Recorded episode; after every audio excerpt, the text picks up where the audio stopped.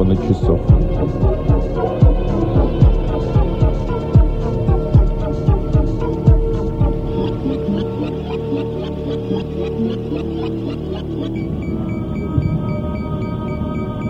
Они переглянулись.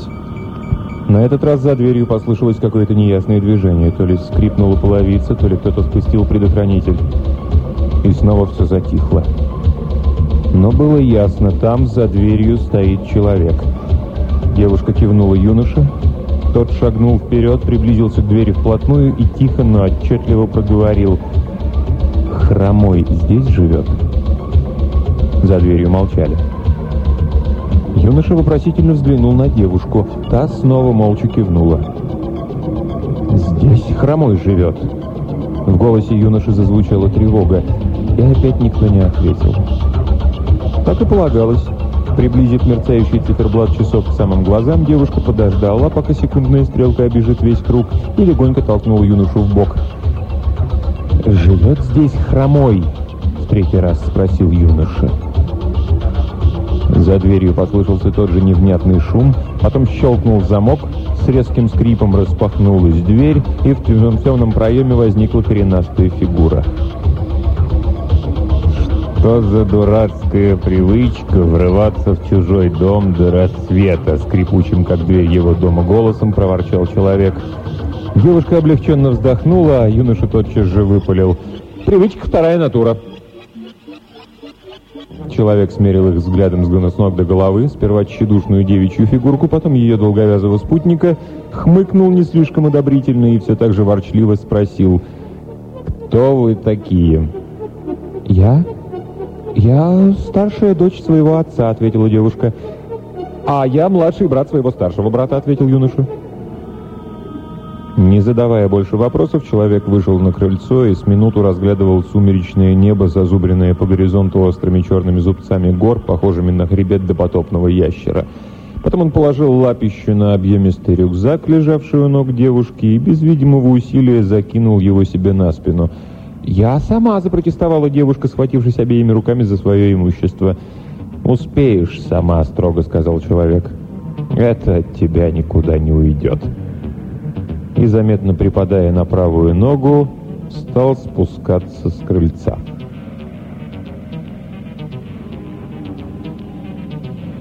Полмиллиона часов. Полмиллиона часов. Полмиллиона, полмиллиона, полмиллиона часов. Наверху, в светлеющей с каждой минутой пропасти неба, одна за другой тонули последние звезды. Слева в редком тумане слабо отсвечивала река, справа, на расстоянии вытянутой руки, нависала базальтовая стена ущелья.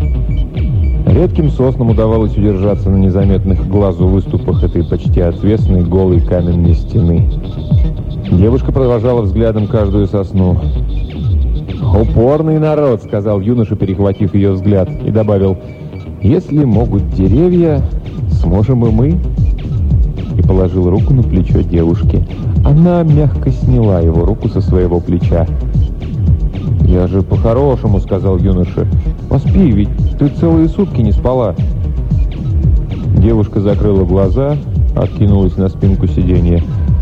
«Давно знакомы?» — спросил Хромой. «С пятницы», — ответил юноша. «А что у нас теперь? Вторник?» четверг». «Вы, наверное, удивляетесь», — начал был юноша, но хромой перебил его. «Я ничему не удивляюсь. Держитесь».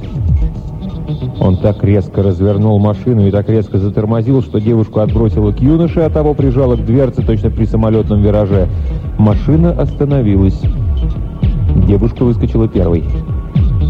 Впереди, в двух шагах от радиатора, узкое каменное полотно дороги было пересыпано валом из щебня, среди которого возвышались округлые серые глыбы, и корнями наружу торчала из щебня изломанная сосна. Девушка посмотрела вверх. Стена в этом месте наклонялась над ущельем, и огромные глыбы чудом удерживались на ней, готовые свалиться не то что от малейшего толчка, но, казалось, от малейшего звука. «Назад!» — яростно прошипел Хромой. «В машину!» Девушка заняла свое место, и машина медленно попятилась к повороту. Она ползла беззвучно, метр за метром. За поворотом остановились. «Лом и лопата в багажнике, не оборачиваясь», — сказал Хромой. «Дамы и водители остаются в машине». Девушка снова первой выскочила из машины, достала из багажника короткий стальной ломик и узкую лопату с отполированным от долгого употребления буковым черенком. Ломик протянула юноше, а сама с лопатой на плече, не оглядываясь, зашагала к повороту. «Может, останешься?» — без особой надежды в голосе спросил юноша. Не удостоив его ответом, девушка продолжала быстро шагать. Хромой неодобрительно покачал головой, но ничего не сказал. «Хорош гусь!» — с возмущением произнес юноша, поравнявшись с девушкой. «Дамы и водители...» «Ладно, сами управимся». Щебенку одолели довольно быстро. Сосну тоже. Ствол у нее был расщеплен пополам, ветки переломаны, но с валунами пришлось попыхтеть. Сбросив с дороги последний валун, глухо хлопнувший одно реки, они опасливо посмотрели вверх. Там слышалось подозрительное шуршание. Шуршание стало громче. Несколько мелких камешков упало на дорогу. То и дело, оглядываясь, они двинулись к машине. «Порядок!» — обрадованно крикнул Хромой. Юноша, ничего не ответив, положил на место инструменты и молча полез в машину. Девушка, усевшись с ним рядом, сухо произнесла «Путь свободен». Хромой обернулся и насмешливо сверкнул маленькими глазками.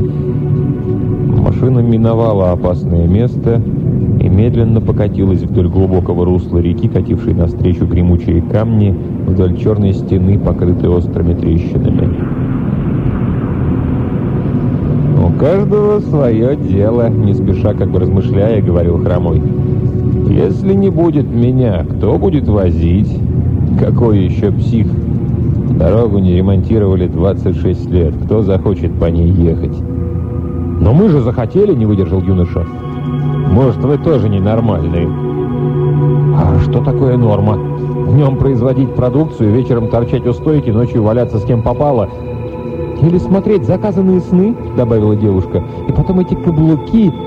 «Предпочитаю быть ненормальным», — подытожил юноша. «И не я один». «Верно», — подтвердил Хромой. «Не ты один. В позапрошлом году было восемь, в прошлом — семнадцать». Сейчас июль, а до вас я отвез уже одиннадцать этим самым путем. А обратным, будничным тоном, словно речь шла о пикнике, спросила девушка. Обратным пять. Кто были те, не вернувшиеся? Хромой пожал плечами. Люди как люди. Сперва шли одиночки, теперь по двое, по трое. Пять дней назад переправил целую экспедицию. В два рейса, полтонны груза. «Вот это да!» — воскликнул юноша. «А кто они такие?» «Семья», — уважительно произнес Хромой. «Вы знаете, что такое семья? Не забыли еще?» «Старик, как две капли, тот рыцарь из древней книжки. Два сына, четыре внука. Завтра последний срок. Больше ждать не буду». «Но зачем старик?» — удивился юноша. Что тут делать старикам? Тут нужны железные мускулы. «Ты знаешь, что здесь нужно?» — удивился в свою очередь Хромой. «А вот я не знаю. Кто только не пытался. Солдаты пытались, альпинисты, ученые братья, а толку? Он, глядите». Он остановил машину возле вделанной в стену ущелья плиты из белого металла. На плите чернела надпись Здесь ждет Фернандо Карилья, 19 лет. Мы еще вернемся. А. М. В. К. Д. Ш. «Вернулись?» — спросила девушка. Ничего не ответив, Хромой включил сцепление. Машина проехала метров десять и остановилась у точно такой же плиты, и девушка прочла шепотом. «Здесь ждут участники двух попыток Арсенио Мачадо, 20 лет, Вильгельм Корби, 20 лет, Давид Шерман. У нее перехватило дыхание. «Длинный! Здесь твой Дэви!» Хромой рванул с места, черная скала слилась в однотонное полотно, разрезаемое надвое сплошной лентой белого металла. Полмиллиона часов. Полмиллиона часов, полмиллиона, полмиллиона, полмиллиона часов.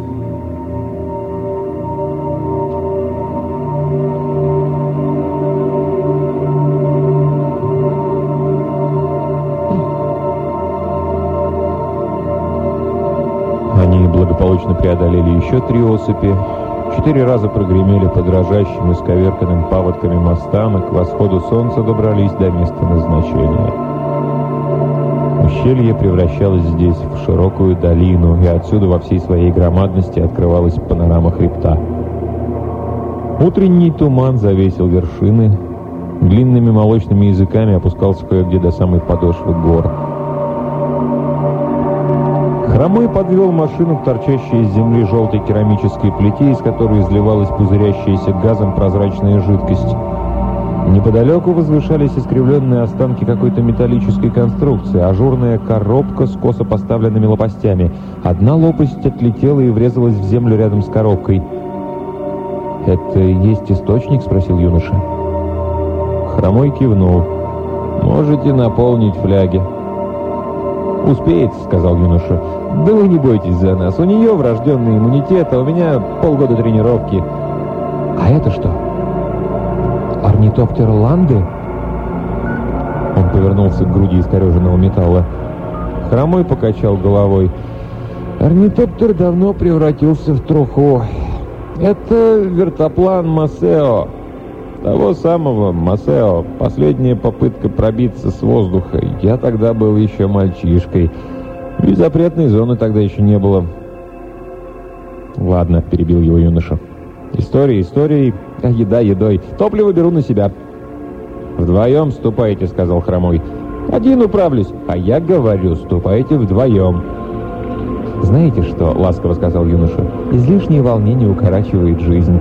Я же вам объяснял. Полгода тренировки». И он побежал к зарослям кустарника, начинавшимся в сотни шагов от источника. Хромой, ворча себе под нос, скрылся в машине и через несколько минут снова появился с металлическими прутьями в одной руке и с бумажным свертком в другой. Сверток он бросил девушке, а сам принялся размечать площадку для костра, вбивать в утоптанную землю штыри с развилками на концах. Девушка развернула сверток. Среди ровных кружков лука, долек чеснока и стручков перца там уютно расположились три нежно-розовых куска козлятины. Отыскав плоский камень и тщательно вымыв его в холодный как лед воде источника, девушка вытащила из висевших у нее на поясе ножен кинжал, положила кусок козлятины на камень и принялась нарезать ровными тонкими ломтями. Хромой подсел к ней и стал нанизывать полупрозрачные ломтики на заостренные с обоих концов прутья. С момента ухода юноши прошло уже минут десять, и девушка стала беспокойно поглядывать в ту сторону, куда он удалился. Хромой продолжал неторопливо нанизывать козлятину, изредка поднимая на девушку маленькие насмешливые глаза. Прошло еще минут десять. Девушка вскочила на ноги и, приложив ладони рупором к рту, крикнула «Эй-эй-эй!» многоголосно отозвалось с разных сторон. «Полгода тренировки», — назидательно заметил Хромой. «Длинный!» — крикнула девушка, повернувшись в другую сторону. И и ответили каменные кручи. Хромой нанизал на пруд последний ломтик козлятины, тяжело поднялся, подковылял к трубе и принялся неторопливо мыть руки. Вытерев их и штаны, он бросил взгляд на редеющий, ползущий вниз к подножью гор туман. «Обычная история, прямая видимость. Уснул? Пошли искать». Хромой ошибся. Юноша не спал. Он сидел на земле возле маленькой сосенки, прижимая к себе охапку сухих веток. «Оглох!» — сердито крикнула девушка, подбегая к нему. Он повернул к ней голову, посмотрел куда-то сквозь нее и глухо проговорил. «Никто не смог, и мы не сможем». Глаза у него были как у статуи. Девушка обхватила руками его голову, прижала к своей груди. «Ну что ты, длинный, что ты, длинный?» — шептала она. «Ну что ты?» Наконец он очнулся. «Ради бога, прости». Он осторожно высвободился из ее объятий. «Ради бога, прости, откуда ты такая? Почему? Почему без каблуков? Такие бывают только в старых книгах. Ну, разве это не уродство? Каблуки в дециметр. Зачем?» Стоявший поодаль хромой не выдержал. Нашел, о чем спрашивает. Зачем каблуки? Да просто, чтобы вот тут выпирало вперед, а вот тут выпирало назад. Теперь понял? Юноша с трудом поднялся на ноги, из-под лобья взглянул на Хромова и хмурясь сказал, «Теперь понял, одному здесь нельзя. Спасибо за науку». «А тебе за дрова», — усмехнулся Хромой.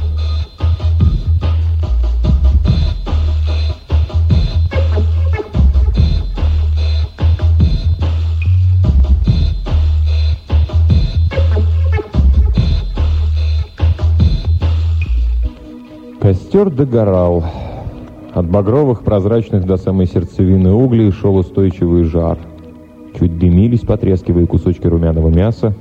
Горячий воздух над костром колебался, и казалось, что окутанные туманом горы качаются из стороны в сторону.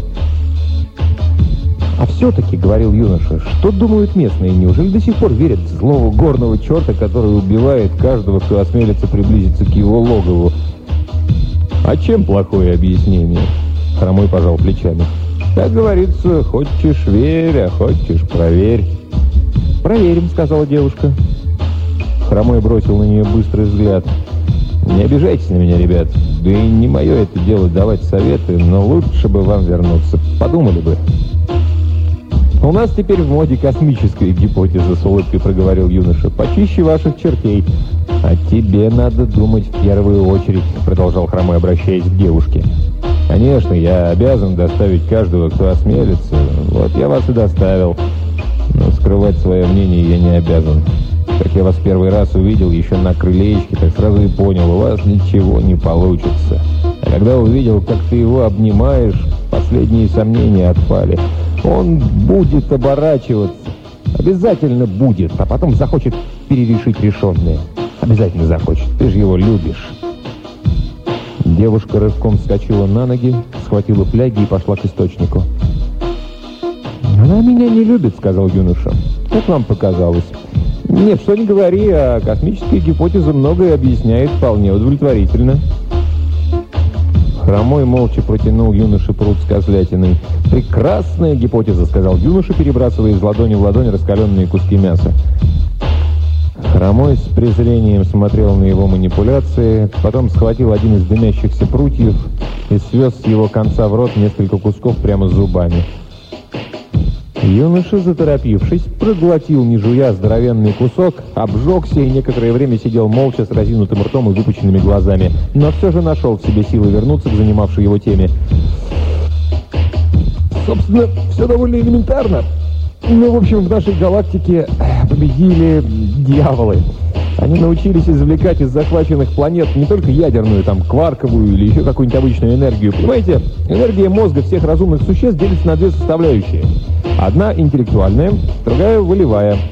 Что касается интеллектуальной составляющей, то она в каждом разумном обществе так или иначе сохраняется и накапливается. Ну, книги, фильмы и так далее. А волевая обычно распыляется, исчезает. Так вот эти самые космические дьяволы исхитрились выкачивать с обитаемых миров волевую энергию. В один весьма непрекрасный день они добрались до нашего острова и установили вот там, он показал крутом в сторону хребта, свои дьявольские насосы. И началась у нас эта дьявольская заваруха. Тиглер со своими молодчиками, ликвидация космического флота, сокращение рождаемости, высокие каблуки, сны по заказу и так далее. Все все понимают, а сделать ничего не могут. Воли нет. «Чепуха!» — усмехнулся Хромой. «Чепуховина!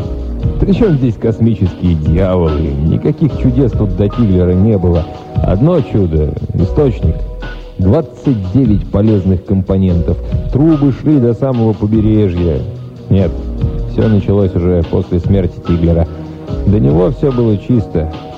Тиглер — наше собственное отродье, так что космос тут ни при чем. «А что при чем?» Спросила девушка, давно уже наполнившая фляги и теперь внимательно слушавшая спор. «Змеи!» Коротко, как о чем-то само собой разумеющемся, отозвался Хромой. «Змеи?» «Какие змеи?» – удивилась девушка. «Вот уж чушь так чушь!» – не очень вежливо отреагировал юноша. «Из всех чушь и чушь!» Хромой, не обращая ровно никакого внимания на его слова и даже, вероятно, не расслышав их, пристально смотрел на восток, туда, где в смутном мареве неясно проглядывала громада гор. «Змеи!» — убежденно повторил он. О змеях поговаривали давно. Последним их видел один парень месяца три-четыре назад. Ушел черный, пришел белый. «Вы нас не пугаете», — сказала девушка. «А я не пугаю. Ты спросила, я ответил. Ушел черный, пришел белый. Сказал, километра не дополз. Сказал, не смог, с души воротит. Вся вершина кишмя кишит змеями. Все повернулись к нему, он и оцепенел.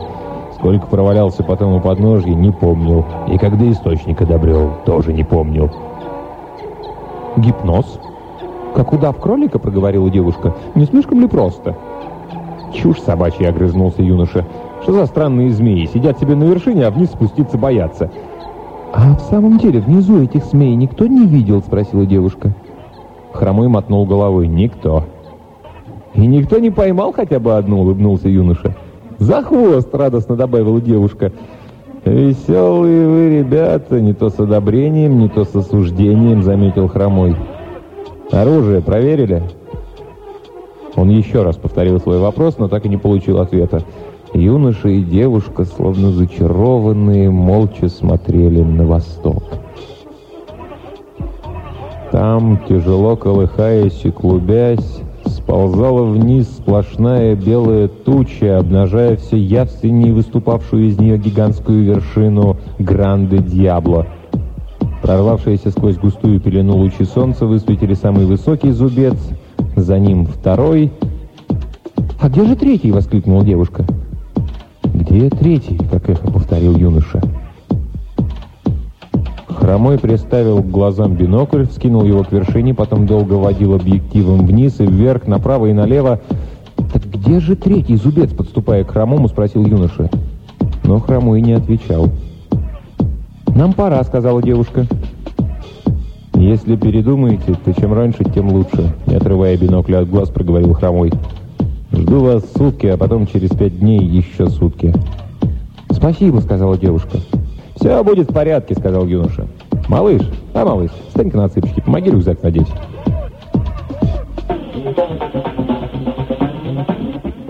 Полмиллиона часов. Полмиллиона часов. Полмиллиона, полмиллиона, полмиллиона часов.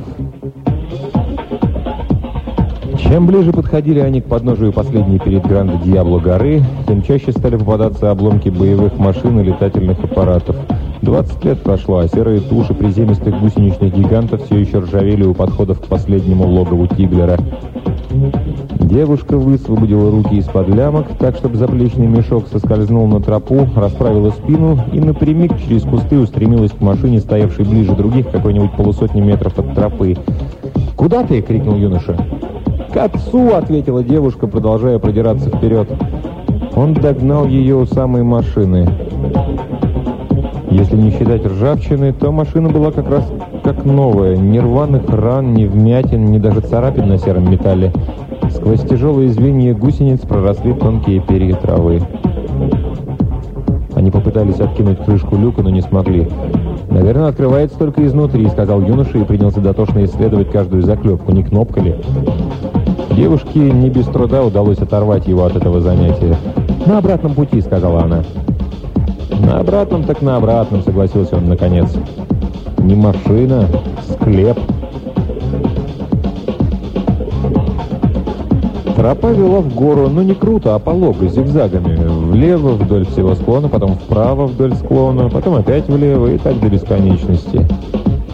Нелегко было преодолеть естественное стремление двинуться на перерез этим бесконечным зигзагом. Но они не впервые оказались в горах и знали, что это именно тот случай, когда пословицу «тише едешь, дальше будешь» следует понимать буквально. Иначе будешь то и дело застревать в непроходимых зарослях терновника и ежевики, сползать вниз на потоках щебня, кружить вокруг каменных баррикад, нагроможденных обвалами. Так бывает в любых горах. А здесь ко всему прибавлялись еще противотанковые ловушки, траншеи, остатки колючей проволоки и прочие радости, с которыми в прежние времена приходилось встречаться каждому поколению мужчин.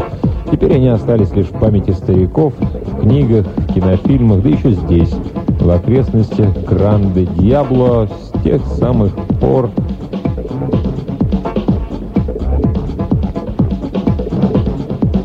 Хорошо шагать по твердой тропе. Он шел ни о чем не думая и почти ничего и вокруг не замечая, весь отдаваясь движению.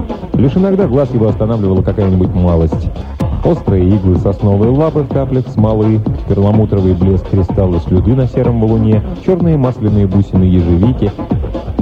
На одном из поворотов тропы он обернулся и сразу встретился взглядом с девушкой. Глаза у нее были как осколки зеленого стекла, если смотреть сквозь них на солнце. Глаза приближались, еще ближе, еще ближе, еще. У него захватило дух. Зажмурившись, он нырнул в эту зеленую глубь.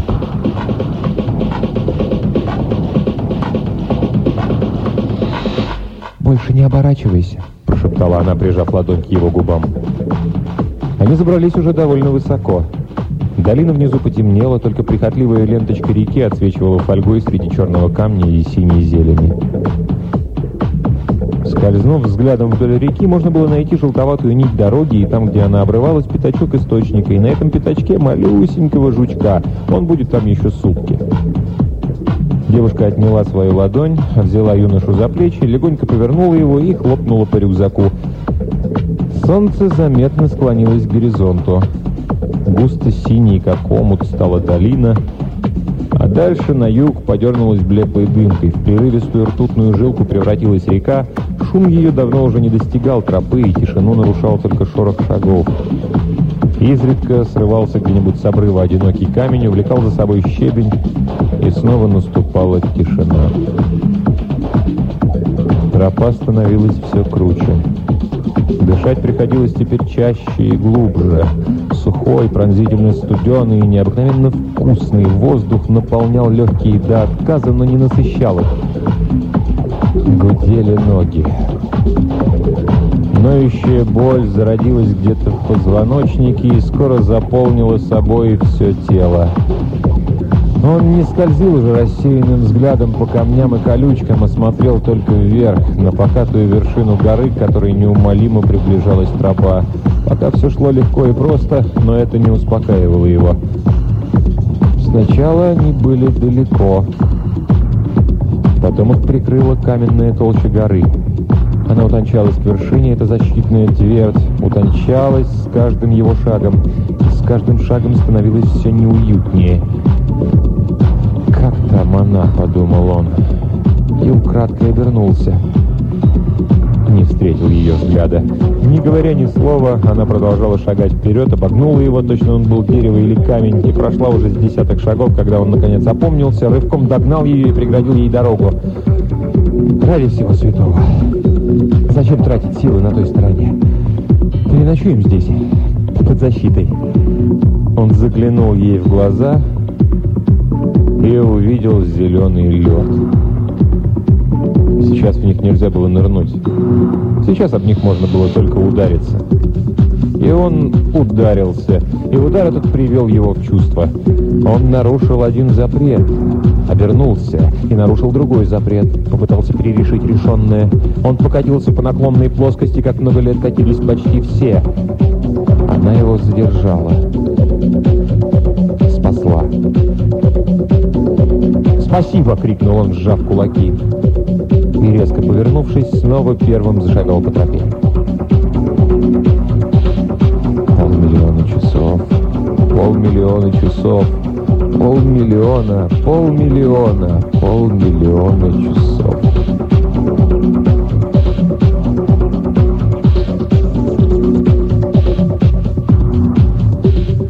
Шагал и шагал, слушаясь тяжелый шорох ее шагов за своей спиной, несчастный от своей слабости, счастливый от своей любви и гордый своей долей.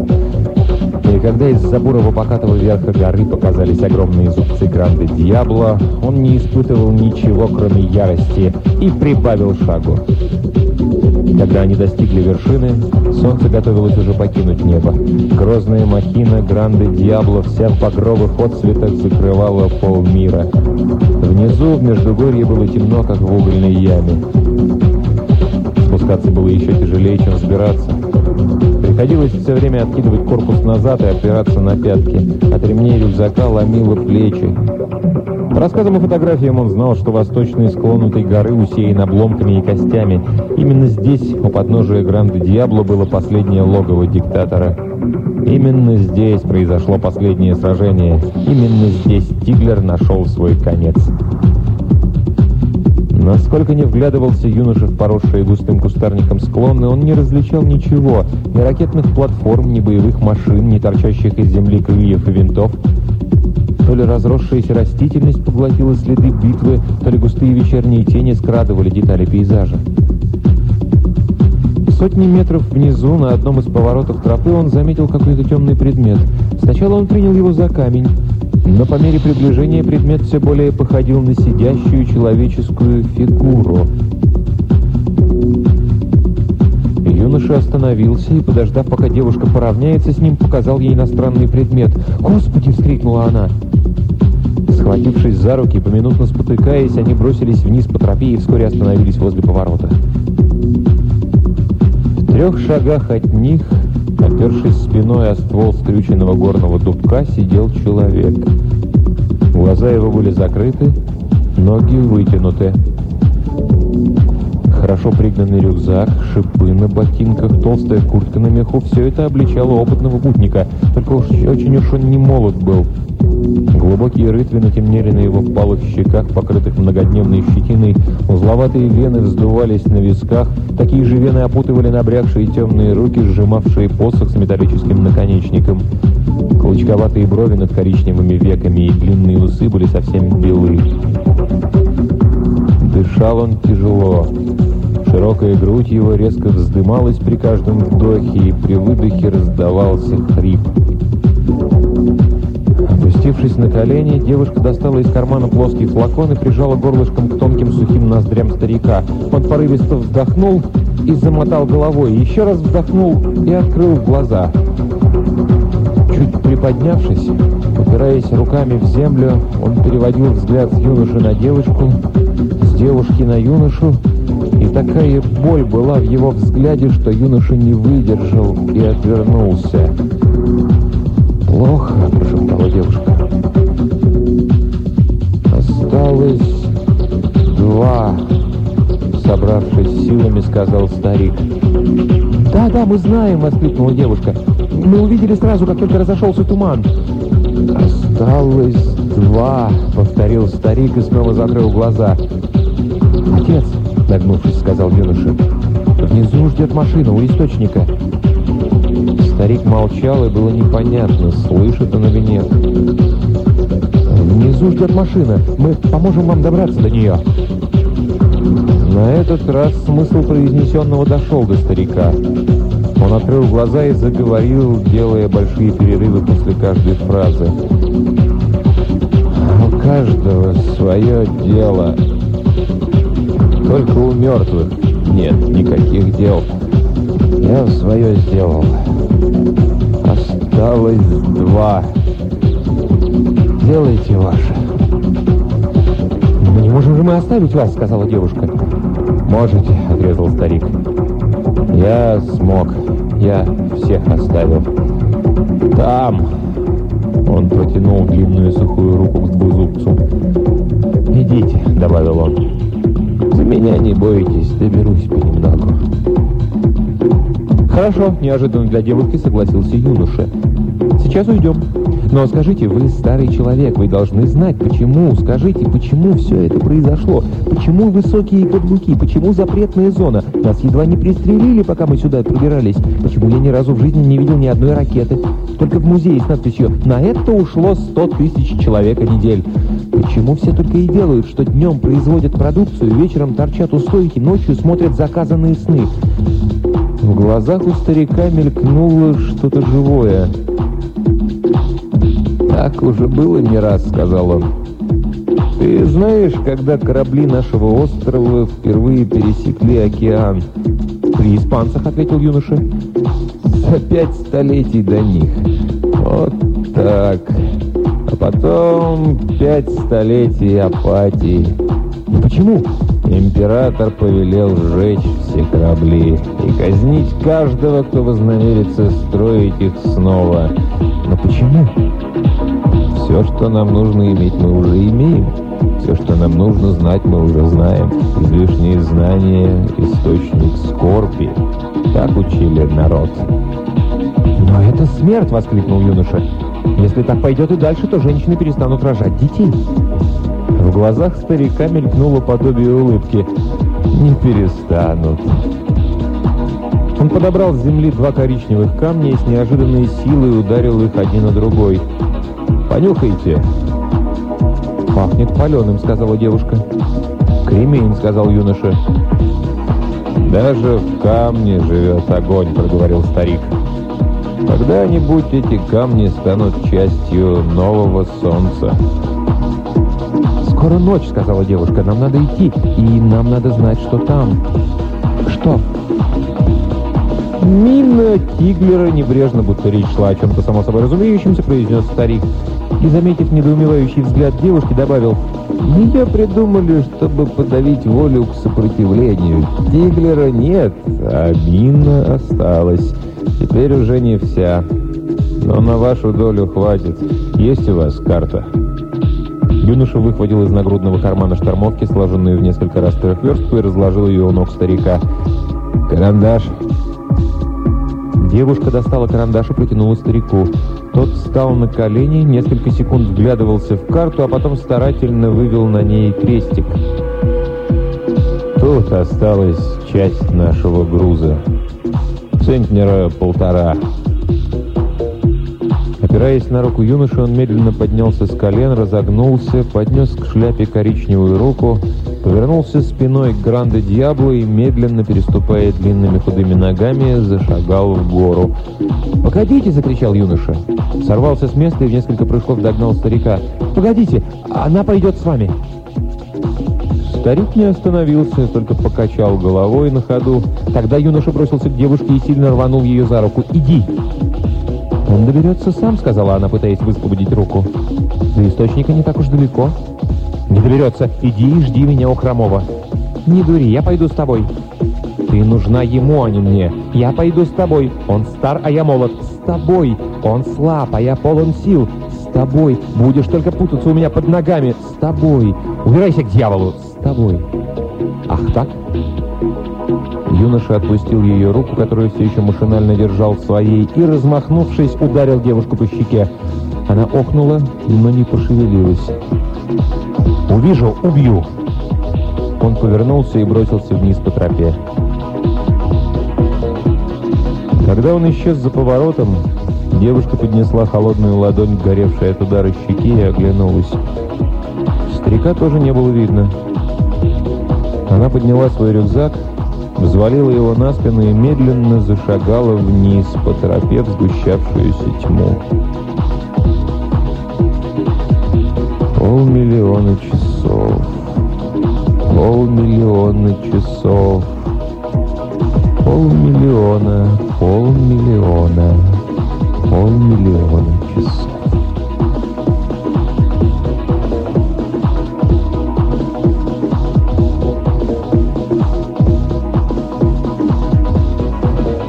На третьи сутки утром, когда солнце отжало к подножью белую тучу тумана, обнажив два вонзившихся в небо каменных клыка, юноша и девушка увидели змей. Оба зубца, они были совсем близко, если напрямик, то метрах в трехстах, казались живыми, шевелящимися. Так густо покрывали их растущие прямо из камня серые извивающиеся ленты с безглазыми утолщениями голов, увенчанных тремя более темными жгутами. Жгуты тоже беспрестанно извивались, но в отличие от самих лент не беспорядочно, а все вместе, как колосья под ветром. В бинокль все было видно, как на ладони. «Длинный!» «Они заметили нас», — прошептала девушка, крепко сжав холодными пальцами руку юноши. Действительно, порывы несуществующего ветра все чаще склоняли темные жгуты в их сторону. А вслед за жгутами все больше безглазых голов поворачивались им навстречу. Рука юноши ответила легким бережным пожатием. Он осторожно опустил на землю свой тяжелый мешок и громко, гораздо громче, чем обычно, сказал «Доставай запалы!» И, повернувшись к ней, увидел ее глаза. «Малыш, да, малыш!» — произнес он, понизив голос. «Встаньте на цыпочки, помогу снять рюкзак». Она прошептала «Может, лучше сам нагнешься?» И сплела пальцы на его стриженном затылке.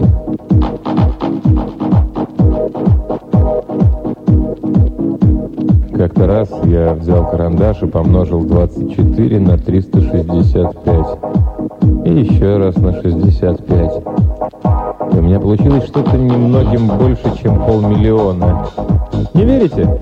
Возьмите карандаш и проверьте. От начала жизни до конца всего лишь полмиллиона часов. Так спешите любить все, что вы любите, и ненавидеть все, что вы ненавидите. Словом и делом спешите сегодня, завтра будет поздно. Все слова, которые вы не успели сказать, превратятся в бессмысленный хрип. Все движения, которые вы не успели сделать, превратятся в беспомощный трепет, когда настанет последний из вашего полмиллиона. Прошли сутки, прошло пять суток, прошло десять суток, прошло двадцать суток, прошел месяц, Солнце еще не всплыло из-за хребта, но свет уже заливал полнеба, когда трое взрослых мужчин подошли к единственному сохранившемуся в поселке дому. Двое остались внизу, а третий, очевидно старший, уверенно поднялся на крыльцо и постучал в дверь. В доме послышалось какое-то неясное движение, потом снова все затихло, но было ясно, там за дверью кто-то есть.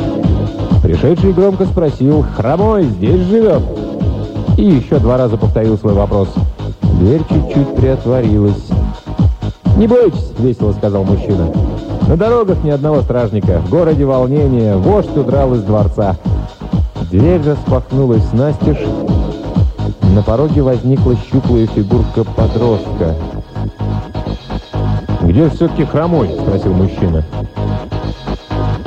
«Я младший брат своего старшего брата», — сурово проговорил подросток. Пошли.